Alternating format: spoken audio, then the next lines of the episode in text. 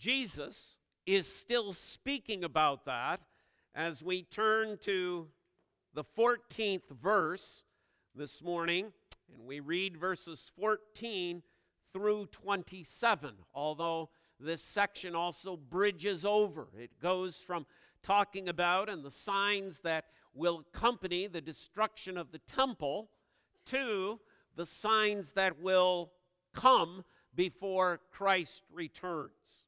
So we're picking it up at verse 14, Mark chapter 13. But when you see the abomination of desolation standing where he ought not to be, let the reader understand. Then let those who are in Judea flee to the mountains. Let the one who is on the housetop not go down nor enter his house to take anything out. And let the one who is in the field not turn back to take his cloak. And alas, for women who are pregnant and for those who are nursing infants in those days, pray that it may not happen in winter. For in those days there will be such tribulation as has not been from the beginning of the creation that God created until now and never will be. And if the Lord had not cut short the days, no human being would be saved. But for the sake of the elect whom he chose, he shortened the days.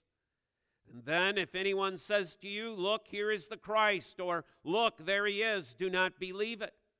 For false Christ and false prophets will arise and perform signs and wonders to lead astray, if possible, the elect. But be on guard. I have told you all things beforehand. But in those days after that tribulation, the sun will be darkened, and the moon will not give its light, and the stars will be falling from heaven, and the powers in the heavens will be shaken. And then they will see the Son of Man coming in clouds with great power and glory. And then he will send out the angels and gather his elect from the four winds, from the ends of the earth to the ends of heaven. Thus far, the reading of God's Word. Let's again then turn into our hymn book, 387. 387, a hymn that describes those latter days and a reminder to us that we have to uh, know for certainty where it is we are going, but also the beautiful assurance to those who have confessed Christ. 387, we'll sing the four verses. Let's stand.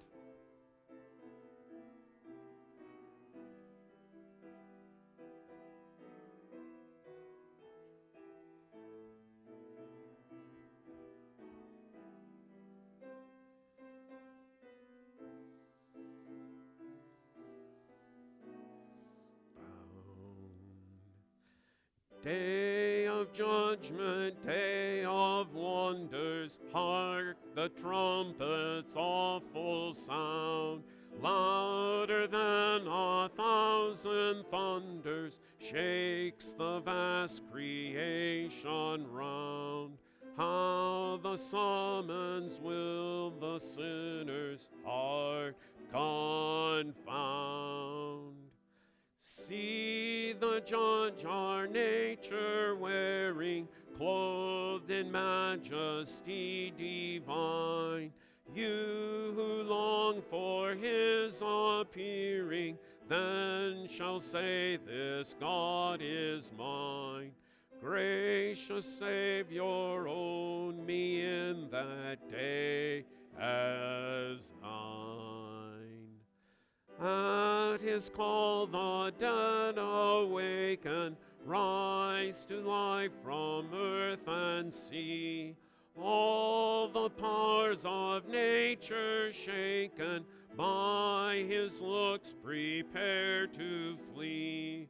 Careless sinner, what will then become of but to those who have confessed, loved, and served the Lord below, he will say, Come near, ye blessed, see the kingdom I bestow. You forever shall my love and glory know. You may be seated. So, as we turn back to Mark chapter 13, that 14th verse, Jesus, first of all, uses a term that we probably need to define and set in its context. The term that Jesus uses here is that phrase, the abomination of desolation. Or for some of you, if you have a different version, it might be the desolating sacrilege, is the way it is phrased. What exactly does that mean? What, what, how would we define that? The answer would be we'd say something like this that it is a desecration that is so detestable that it causes God's people to abandon. Jesus is saying before that temple is destroyed in 70 AD, as we learned last week, something is going to happen in this temple that will be so detestable that God's people will want nothing to do with it anymore. They will flee it. The abomination causes the desolation that which takes place in the temple will cause God's people to abandon, to leave.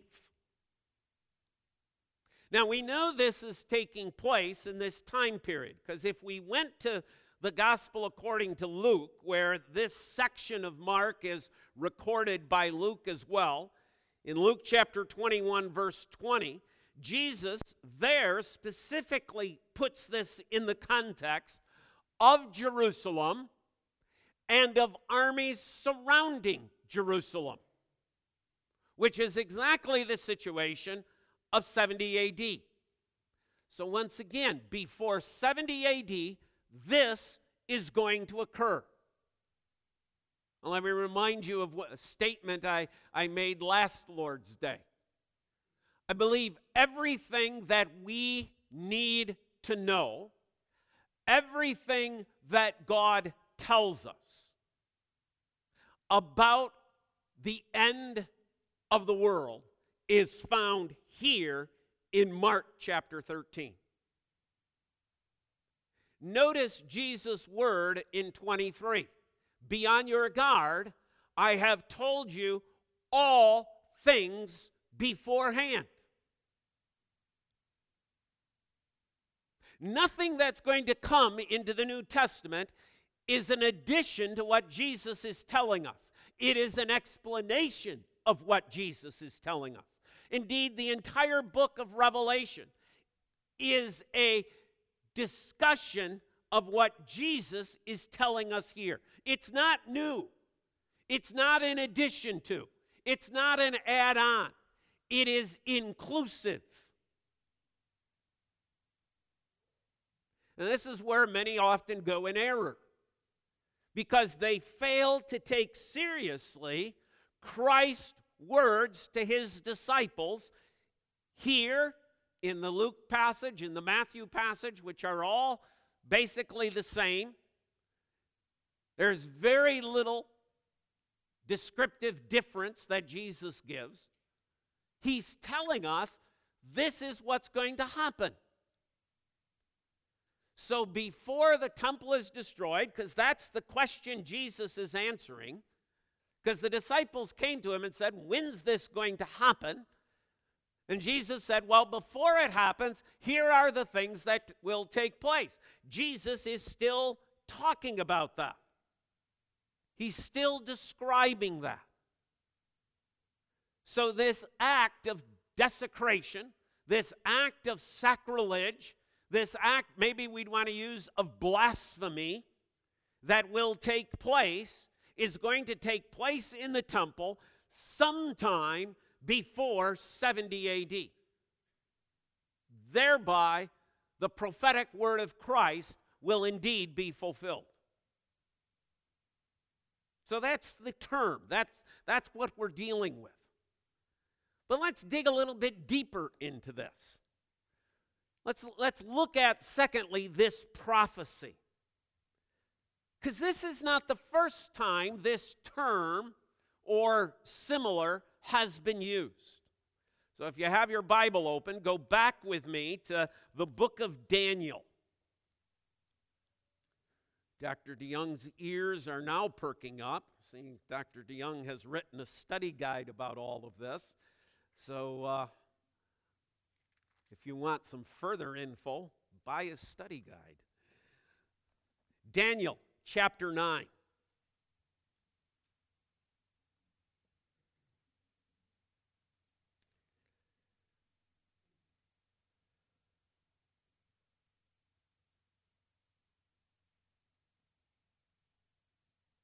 We're going to pick it up at verse 24. Daniel 9 24.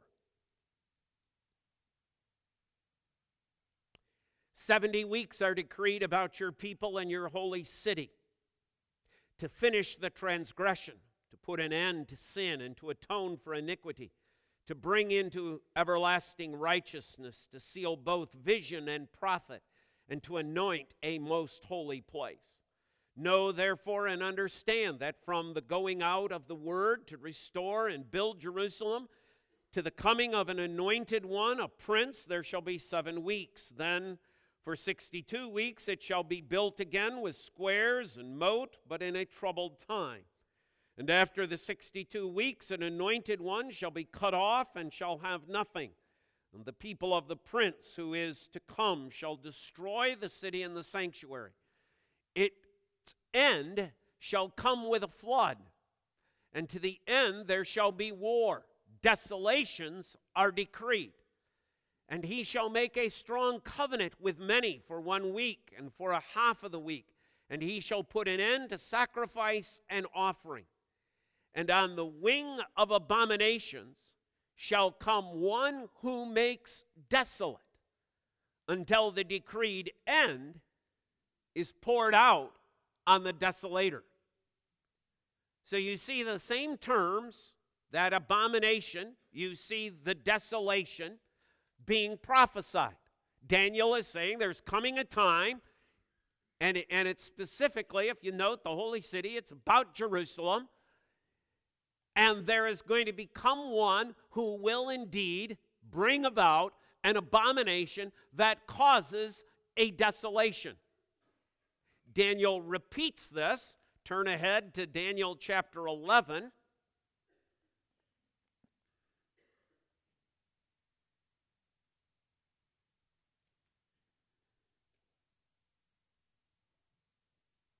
Verse 29.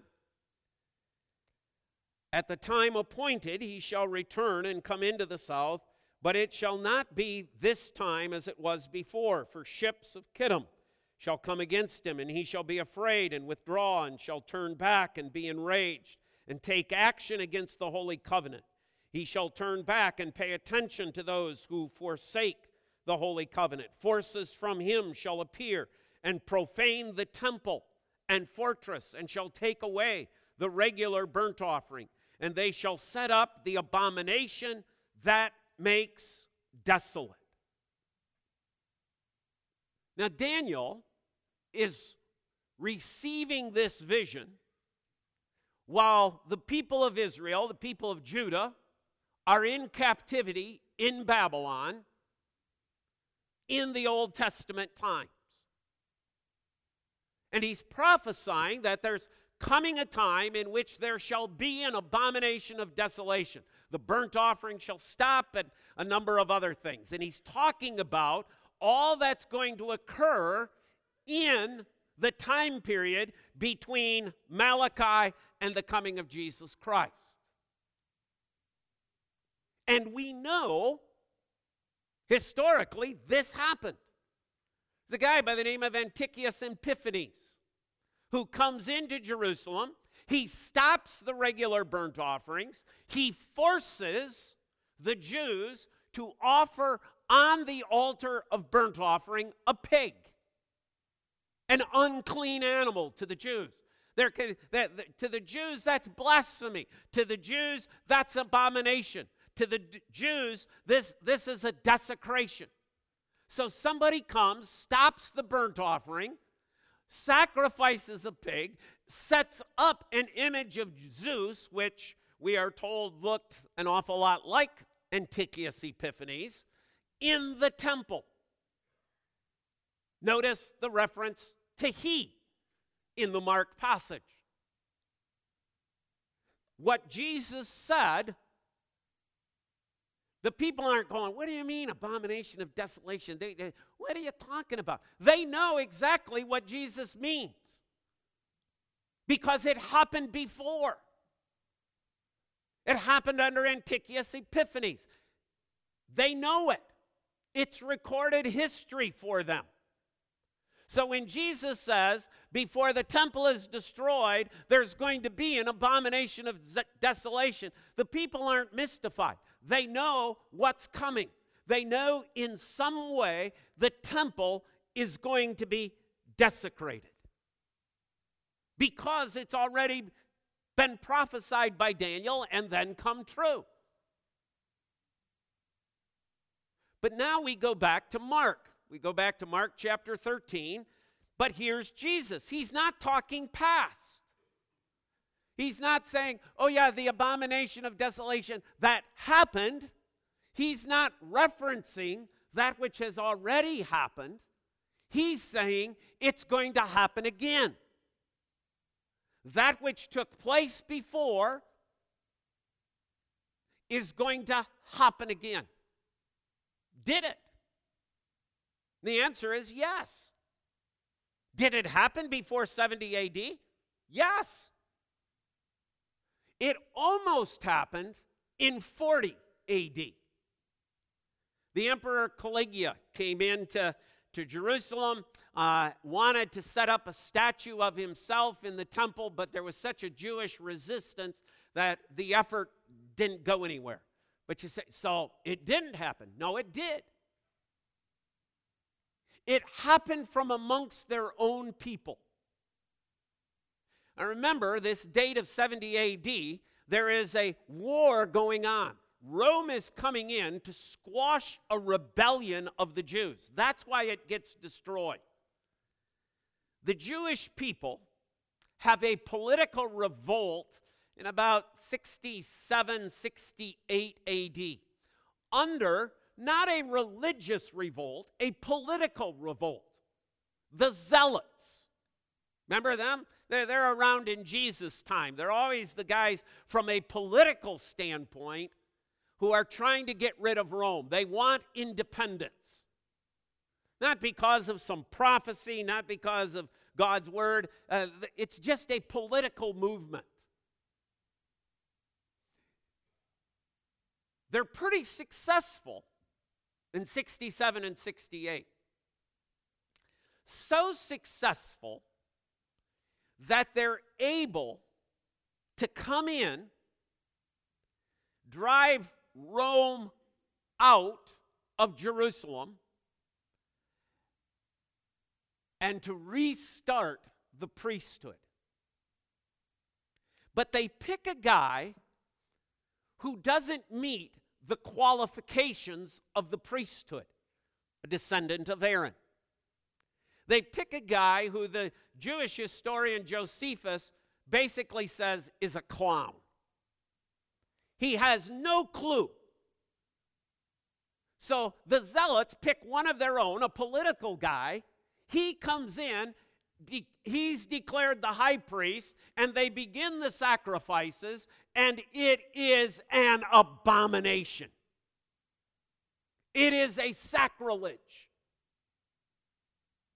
And the faithful, we are told, have nothing to do with this. They leave. We are not going to go to the temple because of the sacrilege that is taking place. Read Jesus' words. But when you see, verse 14, the abomination of desolation standing where he ought not to be. Where does the emphasis in that fall? The emphasis falls on the he who is not qualified to stand where he is. And then Jesus adds these words let the reader understand. In other words, read carefully. Understand Daniel. Somebody's image was where it should not be, and that profaned the temple. In 68 AD, somebody stood as the priest who should not have stood there. It's an abomination.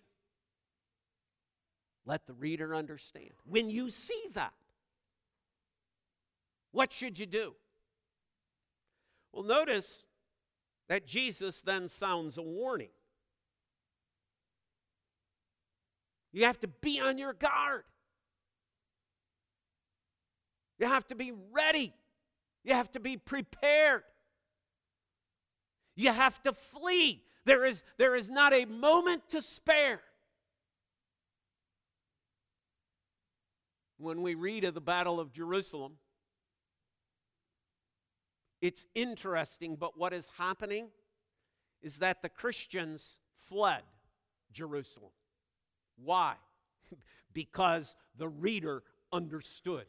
They read this, they understood it. They knew exactly what this meant. It was time to leave. Listen to what Jesus says flee, flee, flee. And they fled. Do you know what the Jewish people did? They ran to Jerusalem. The Christians are running from, the Jews are running too. and the slaughter that occurred, Jesus testifies by saying, There has never been, nor will there ever be, a slaughter like took place. The horror of that fall of Jerusalem. We are told that Rome cut off food, people starved. Once somebody starved, they threw him over the wall.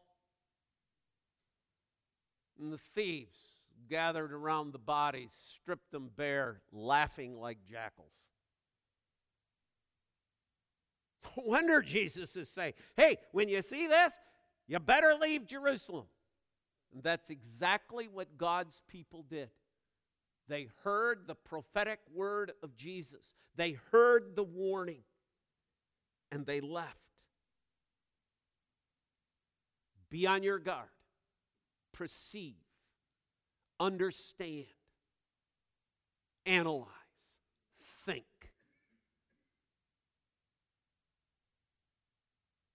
Make your mind work. Look at what's happening, not just with your physical eyes, but with your spiritual soul. But in the midst of this prophecy, Jesus offers a beautiful comfort, doesn't he? Look at verse 20. And if the Lord had not cut short the days, no human being would be saved. But for the sake of the elect whom he chose, he shortened the days. Even here we see the mercy of God. Even here we see the grace of God. Even in the midst of this carnage, as Jerusalem is being destroyed, as the temple is coming down, here we see God's mercy. Why? Because there were still those Jewish people who are spared death, some of whom were going to come to know Christ. Some of whom were going to hear the gospel. Some of those, in the midst of all of this chaos, in the midst of all of this turmoil, in the midst of all of this loss, are going to cry out, Lord, Lord, who will save? And the Lord, in his mercy and grace, sends forth his spirit into heart and life. There are those, there are those who will come to faith in Christ. And we see that today. In the midst of some of the greatest tragedies, God's word goes forth. The Spirit bears witness, and people come to Christ. Whether it's a tsunami, whether it's a tornado, whether it's an earthquake, whether it's a famine, people come to Christ. In the midst of war, in the midst of some of the most horrific of destructions.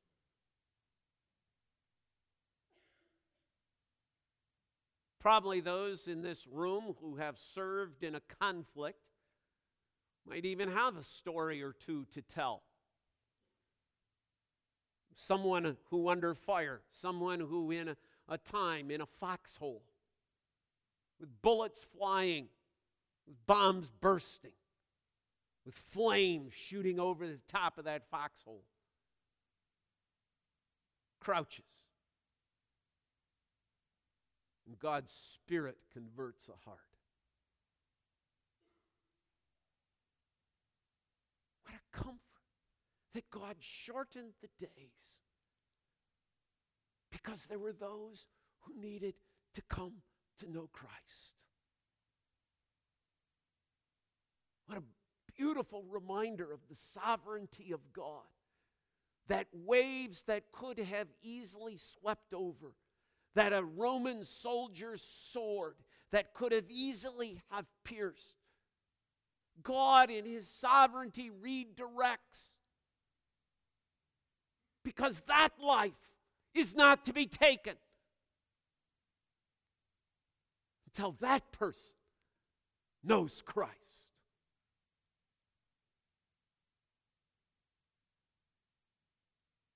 The Lord knows who are His.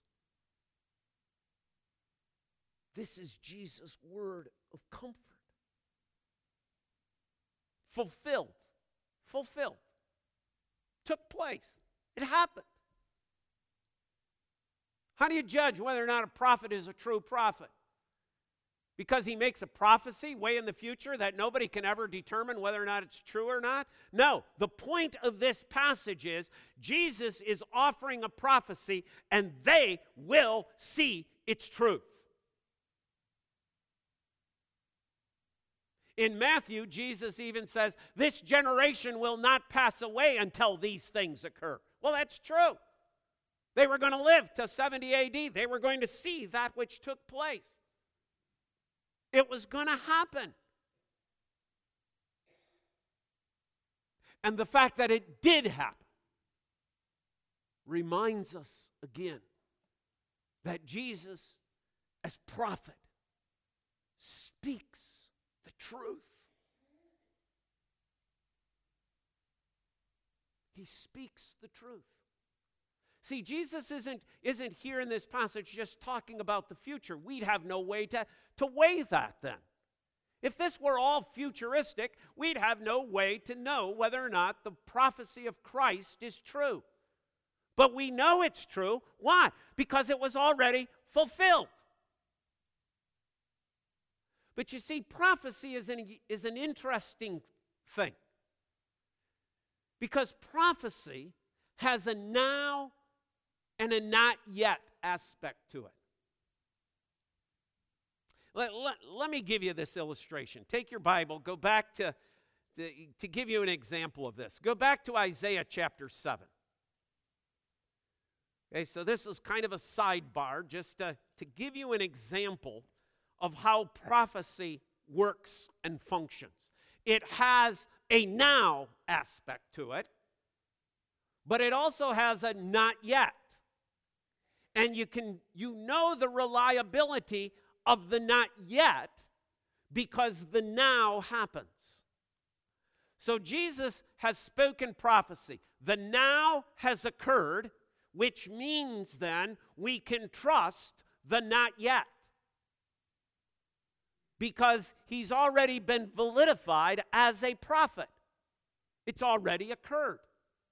So, in Isaiah chapter 7, let me give you this example. Verse 10 Again, the Lord spoke to Ahaz Ask a sign of the Lord your God, let it be deep as Sheol or high as heaven. But Ahaz said, I will not ask. Now, Ahaz is a hard hearted pagan.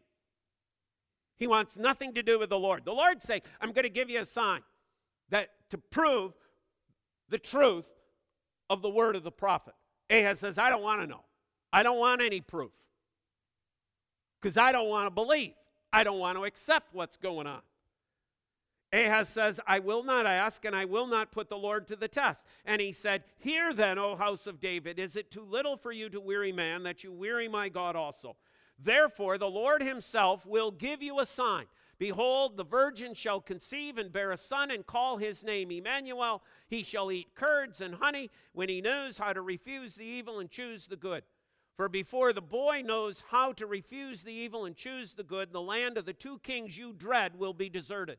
The Lord will bring upon you and upon your people and upon your father's house such days as have not come since the day that Ephraim departed from Judah, the king of Assyria. Now, the question is Is Isaiah prophesying an event that Ahaz will see? Well, yes, the, the verses tell us that. It's a sign to Ahaz. Some girl who is presently a virgin will give birth, and she will call that child that she gives birth to Emmanuel. That will be a sign to you, Ahaz. Now, if that text only applies to the birth of Jesus, it is of no value to Ahaz because he's going to be dead hundreds of years. The Lord is coming into the face of Ahaz, grabbing him by the collar and saying, I'm going to give you a sign. You look, you watch. A young woman who is now a virgin is going to conceive and give birth, and she'll call his name Emmanuel. When you see that, Ahaz, know what's coming. Did it occur? Yes, of course it occurred. It happened. You say, well, but isn't that about Jesus? Yes. But that's the now and the not yet. Because when you turn to the Gospel of Matthew, chapter 1, the angel tells Joseph, This is to fulfill. When Joseph says, How can Mary have a child? She's a virgin. How's that going to be? And I got to call his name Emmanuel. The angel says, verse 22, all this took place to fulfill what the Lord had spoken by the prophet. Behold, the virgin shall conceive and bear a son, and they shall call his name Emmanuel, which means God with us. Now, here, it's an immaculate in, in the sense of truly a virgin birth. A virgin conceives and gives birth to a son. In Isaiah 7, the prophecy is that a virgin, a young girl, will get pregnant, give birth to a child called Emmanuel, and that's a sign to you. So it has a now and a not yet. Say, why, why the little trail? Because that's what's going on in Mark chapter 13. Jesus is saying there is a now, but there is also a not yet aspect to this. The abomination that causes desolation will indeed occur before the temple is destroyed. Not Antiochus Epiphanes' abomination, another one.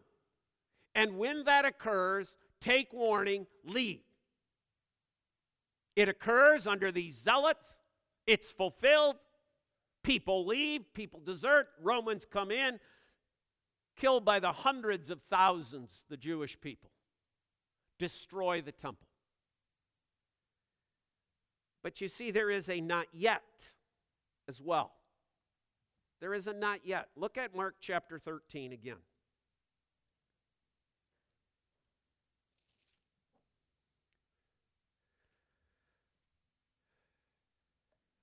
Verse 24. But in those days, after that tribulation. See, now Jesus is transitioning. Jesus is now saying, well, so does the t- fall of the temple and the fall of Jerusalem bring about the end of the world? Folks, hear me clearly. No. No. And no matter how many televangelists tell you it's got to happen again, it is not true. Don't send them money to rebuild the temple. It's a foolish waste of your money. Send it to a missionary who proclaims the gospel.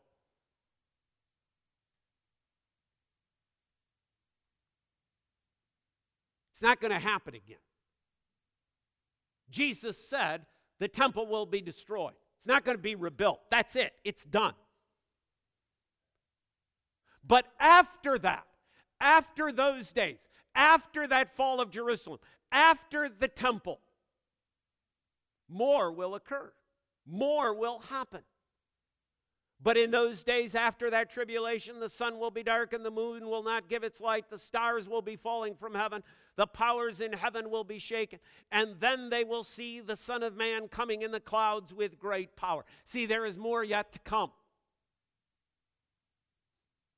I've told you everything beforehand, Jesus said. There's more yet to come. There is the already, but there is also the not yet. Paul in Second Thessalonians describes for us the man of lawlessness. A man of lawlessness. Notice Jesus' words again. But when you see the abomination of desolation standing where he ought not to be, Paul, in that passage describing the man of lawlessness, is describing the abomination that causes desolation, that is the not yet. When John in First John describes the Antichrist, he is describing the not yet of the abomination of desolation. When John in Revelation describes the second beast, he is describing the abomination of desolation that is the not yet. See, this isn't new stuff. This is what Jesus has already told us. Before I come. See, they ask, when will these things, when will all these things be? Well, before the destruction of the temple, this is what's going to happen.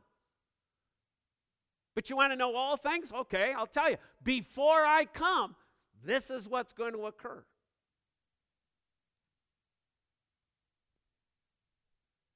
But how do we approach that?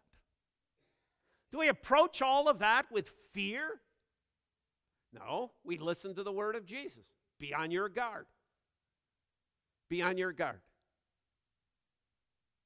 What did the Christians do when they began to see Jesus' words coming true? They fled Jerusalem. Why? Because they knew what was coming.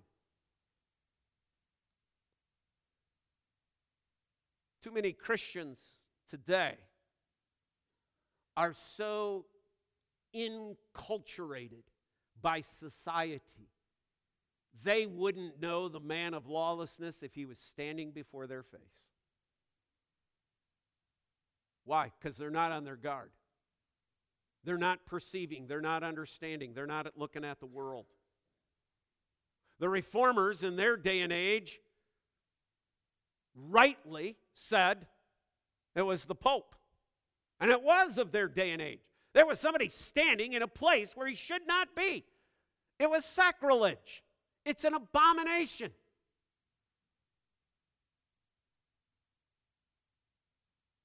We have to have eyes that can perceive the truth spiritual eyes. They're not full of all sorts of mysteries and charts. We just take the word of the Lord and we watch, we see, we come to an understanding of where society is. But as I said, so many Christians today are just going with society. They just follow along rather than fleeing Jerusalem, rather than seeing what is happening and saying, I want no part of that. Be on your guard. But the same words of comfort that Jesus was giving to the disciples about that fall of the temple comes to you and I as well. God knows who are His. And for the sake of you and I, and those believers who are still yet to come, God will shorten those days.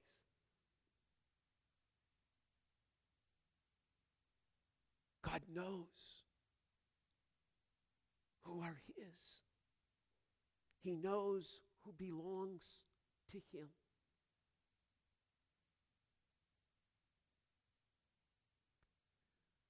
But what is the impact of 24 through 27? What is Jesus really telling them?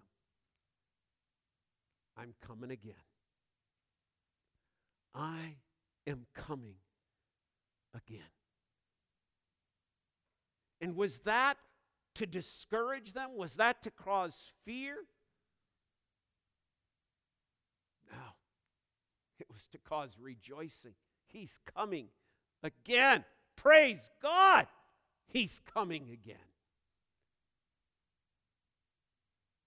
So next week we come to this table, and one of the things we do at this table, we proclaim Christ's sacrifice for us, we proclaim Christ's atonement, we proclaim God's grace, but we also take that cup and remember, I will not drink this again until I drink it anew with you in the kingdom. And we say, Ah, yes, I drink, I drink because he is coming again. Next Lord's Day, the Lord willing, we'll expand on that and look at that beautiful, glorious promise. Do not be misled. Be on guard.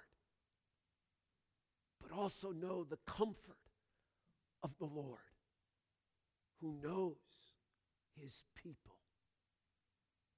And all God's people say,